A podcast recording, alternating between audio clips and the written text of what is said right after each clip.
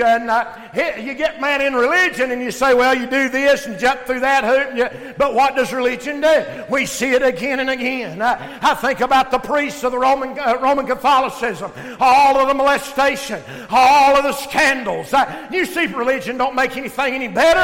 Religion only makes a man worse.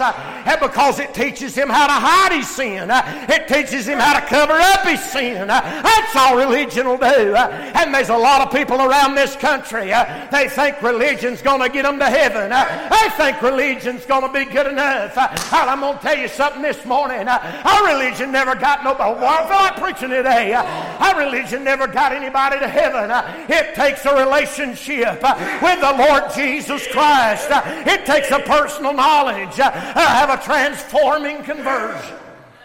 A lot of people try religion, but it just makes things worse. Then let me say to you this morning that there's a lot that trust in their resources, but they find that it wastes away.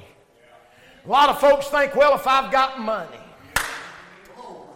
if I've got money, boy, I, I can do, hey, I can do anything I want to do.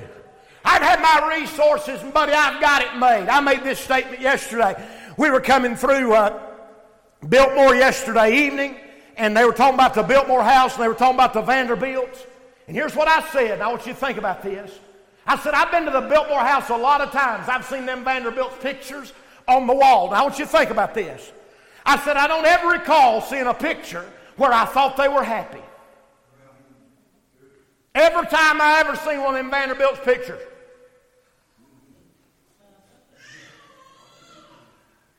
Have you ever been to the Biltmore House and saw a picture and said, Look yonder.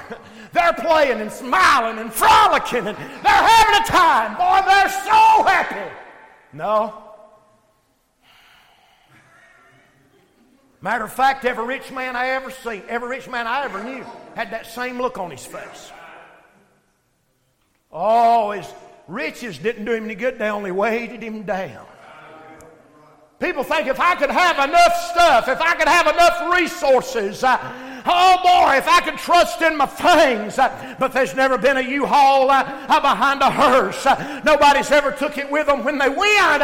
Listen to me this morning. Them resources won't work. All that'll help a man is rejuvenation. That is being made new on the inside. I'm glad one day, thank God, at the Laurel Branch Baptist Church, uh, sitting about three quarters of the way back on the left hand side, uh, I got made a new creature. Uh, I got in on a transforming conversion. And I've never, ever, ever been the same since the day that So there's the prerequisite of conversion. You can't get transformed until you've been converted. You can't do no better. Have you ever seen somebody? They get in sin, they say, and you think to yourself, why did they do that? Why would anybody do what they're doing? Why did they get there? You know the answer to that? They can't do no better. They're just doing what comes natural to them, like a brute beast. The other night, we'd been to Walmart. I come out of Walmart and I'm walking to my truck. It's parked in a busy parking lot. As I'm walking toward my truck, I see that this guy has loaded some things in his truck he has walked over to my tail light of my truck and he's put his hand like this on my tail light. And I think, I think, well, is this fella praying over my truck? Is he having a spell? I don't know. Me being the untrusting soul that I am, I decided to walk way around the outside so I could get a look before I walked up on this gentleman. I walk way around the outside, Brother Neil, and then I hear what he's doing. He's peeing. He's peeing in the parking lot, in the middle of a. And nearly on my truck. I don't even let my dogs pee on my truck. I looked at that and I said, You gotta be kidding me. He just walked out of Walmart. There's bathrooms in Walmart. Now, me and Randall know what it is to have to need to pee, but we ain't never needed to pee that bad. I tell you what I told Rachel. I said, brute beasts. Mankind have gotten where they ain't no better than the animals in the woods. That is that, just like the animals in the woods. But you know what? That's what comes natural to a man. A man, by the default nature, is a sinful creature. And he can try to do better. And by the way, this fellow really didn't even act embarrassed. I said, What? What are you doing? Got in his truck, drove off. Unbelievable. Man tries to do better, but they can't do no better. You know what man needs? Man needs Jesus. You know what Yancey County needs? Yancey County needs the Lord. Oh, man. Uh, that's exactly right. Me and Neil were talking before we come uh, out uh, from prayer room. He was talking about this brewery that's uh, getting uh, going down there in Micaville and all over the county. People open up breweries and wineries and liquor distilleries and all those kind of things. But you know what? If, if people love Jesus, there wouldn't be nobody sell that mess to. That's exactly right. They need Jesus. That's what they need. Uh, they need the Lord Jesus Christ. Only Jesus can make a difference in a man's life. It's the prerequisite of conversion. Then note this there's the peculiarity of conversion. I got to think about this yesterday. Everything about being saved is weird. Are you doing, preacher? Well, think about it. A man, God initiates salvation. It's wrought in a peculiar way. think about the initiation of salvation. For it pleased God through the foolishness of preaching to save those that believe. Now, here's what man says man says you need a 12 step program. Man says we've got to give you a book. Man says we've got to educate you. Man says we've got to teach you better. But God said, here's how I'm going to do it. I'm going to use an old country boy standing behind a, pit, a pulpit, spitting and hacking and sweating and preaching the Word of God. And that's how I'm going to make a transformation in man's life. Now, you got to admit that's a peculiar way. What you think about something? Come here, Noah. Let's say Noah come into the doctor. Sit down there, Noah. He's broke his, he's broke his foot. Act like you broke your foot, Noah. The doctor walks in and here's what he says. He throws the door open. He says, Hey, bless goodness, the foot's broke. Uh, and I tell you what you need. Uh, oh, you need a cast on your foot. Uh, and I'm going to call my nurse. I'll be right back. You'd say, that's the weirdest, that's the weirdest fella I ever saw. What is the matter with this doctor? So I say, how did the doctor visit go? That's the craziest doctor I've ever seen in my life. He's a weirdo. You talk about a peculiar feller. He is peculiar. Well, you got to admit that's strange. When you think about it like that, preaching's weird. Who signs up on Sunday morning to come and sit down on a pew and let another man scream at them for an hour? But God chose that. By human thinking, it is unusual, it is peculiar, but in God's economy, it's right on time. Amen. God chose. So salvation gets started in the most peculiar way you could ever think of. Uh, but let me say this to you. Not only is it wrought uh, in a peculiar way, uh, in that it is initiated uh, by, uh, by the uh, foolishness of preaching, but salvation is peculiar because it's invisible to the naked eye. That's weird. That's weird. How is it that a man can be sitting in a church pew, lost and undone without God, drunk a fifth of liquor last night, beat on his wife before he went to bed, get in a church house, some man screaming at him, and he gets under conviction and gets up and walks in an altar, gets saved, and suddenly he quits drinking, quits beating his wife, quits cussing his kids. Uh, hey, how is that possible? The world looks at it and says that's impossible. That can't happen. But how many of you have seen it happen time and time again? Uh, over and over again, you've seen it happen. Uh, that's peculiar. Uh, that's strange. Uh, but that's God. Hallelujah. God operates in a mystery. I wrote something down. I just now thought about it. Let me call it up right here. I didn't put it in the outline. Let me call it up. I, let me call it up right here. I want to tell you what R. A. what A.W. Tozer said right here, just because it's it's a blessing.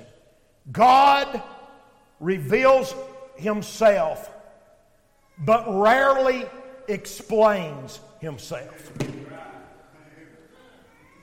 When I read that, sitting in the barber shop, and I read that, and I wrote it down on my notepad on the phone, I said, How true. Brother Neil, God will reveal himself, but he rarely explains himself. God will show up and you'll go, wow! Somebody will say, what happened? I can't explain it. You know why? God rarely ever explains himself because he don't have to. Amen. And so salvation is a peculiar thing. But aren't you glad, thank God, it makes a peculiar people. Uh, it changes you in peculiar ways. Uh, it makes a peculiar people out of those that he saves. Weird. Watch this. There's the peculiarity. It's invisible to the naked eye. It's initiated by the foolishness of preaching. And then it involves miracle working blood. And you know what all that does? It starts the strangest wrestling match that ever has been. Amen. we come back from a ball game the other night. For the last few weeks, come here, Noah. I'll pick on, pick on Noah Day. For the last few weeks, this has been Noah every time I walk in. That's a little, that's a little weak. That feels a little weak. Let's mean you wrestle. Let's mean you, I'm going to wrestle. We come back from the ball game, and that's what it was. That's a little weak. Let's mean you wrestle. And I said, okay. So I handed Rachel my glasses, and I said, let's wrestle. Shortest wrestling match ever. You talk about Joe the Ragman. When I got him in the headlock, he went down like a he went down like a shot cat. And I got on top of him and I got some pressure points and I rubbed him good and rubbed it, didn't I? now you say, well, that's a weird wrestling match out on the front porch of the church. Let me tell you what's a weirder wrestling match than that. These two men lives inside me. Some of y'all right now going, oh, I know he's crazy. but there is. There's a fleshly man that wants to do certain things, but then I got a spiritual man, and they're constantly a fight. My fleshly man says, Oh, let's go do this. And the spiritual man says, You're going to do that across my dead body. And then the first thing you know, they're wrestling, and there's this, there's this uh, discontent, but inside, well, no wonder Christians are peculiar. You see, the world just does whatever it wants to do. Uh, there's no battle, uh, there's no fight, uh, but inside of a Christian, uh, uh, when the flesh says, Let's go do it, there's a spiritual man that rises up and says, Oh, no, we can't do that. we've got, we've got, we're better than that. Let's not get involved in that. Oh my goodness. There started a wrestle. Ain't that weird? Ain't that weird? That's weird. But how many of you this morning saved by the grace of God say, I know exactly what you're talking about, preacher. I know exactly. How many my flesh go, oh, I want that right there. And something inside me says, you know you can't have that. You know you can't do that. You know you can't listen to that. You know you can't talk that way. Something on the inside. It's a wrestling match. You can sit down. Now, note this. It begins an unusual wrestling match, but then it produces peculiar people. 1 Peter 2 9, Peter said this But you are a chosen generation, a royal priesthood, a holy nation, a peculiar people, that you should show forth the praises of him who hath called you out of darkness into his marvelous light. Now, watch this. It's unusual that Peter would have said that because Peter was the one that warmed by the fire and said, Bless the Lord, I don't know. I don't know it. But you know what Peter said over there? He said, Listen, if you're saved, it'll show up on you and you can't help it. Because you're peculiar. Something weird about you. Two years ago, we went up there to that Sight and Sound Theater and watched that Jesus play. I spent the whole time squalling and wiping tears. I couldn't believe it. If you've never seen it, it's worth the trip up there to watch it. I was wiping tears and squalling and crying. There's this little lady beside me. Uh, during the intermission, a little black lady, she looked over at me and she said, Lord, honey, you're having funner than anybody here. I said, Yes, ma'am. She said, You a Pentecostal? oh, I said, no. I said, I'm a Baptist I'm a Baptist I'm telling you, if you get right saved, it'll show up on you. There's been times I've tried to keep it from showing up. Huh? That's exactly right. Used to be honest. Be right honest now. Drop your little facade. There's been times that you didn't particularly want anybody to know you saved either. Amen. But I'm telling you, you just can't hide it. It'll come out on you somehow. Yes, sir. It works for the outside. Why? Because it makes you peculiar. You're not like the world. Don't look at like things that the world looks at. Don't think about things the world thinks about. And that only comes through and by conversion. That's been blood bought, washed in the blood. Let me give you this. I'm done right here. Let me talk to you about the promises of conversion. What do you mean, preacher? Well, one of the greatest things about being saved is the exceeding great and precious promises. Oh, I've got some things laid up. Watch it. Number one, there's a promise of a home. I sung that song, designed by a king in the beautiful somewhere. I want you to think about this. When you were lost, your default setting for eternity was hell. Nothing you can do about it. You die lost, you go to hell. But the instant you got saved, the moment you got saved, the second that you put your faith in Christ, suddenly your default setting become heaven. And no longer being a citizen of this country, Miss Karen, all of a sudden the things of this world seem less and less promising. I've got my eyes on a heavenly country this morning.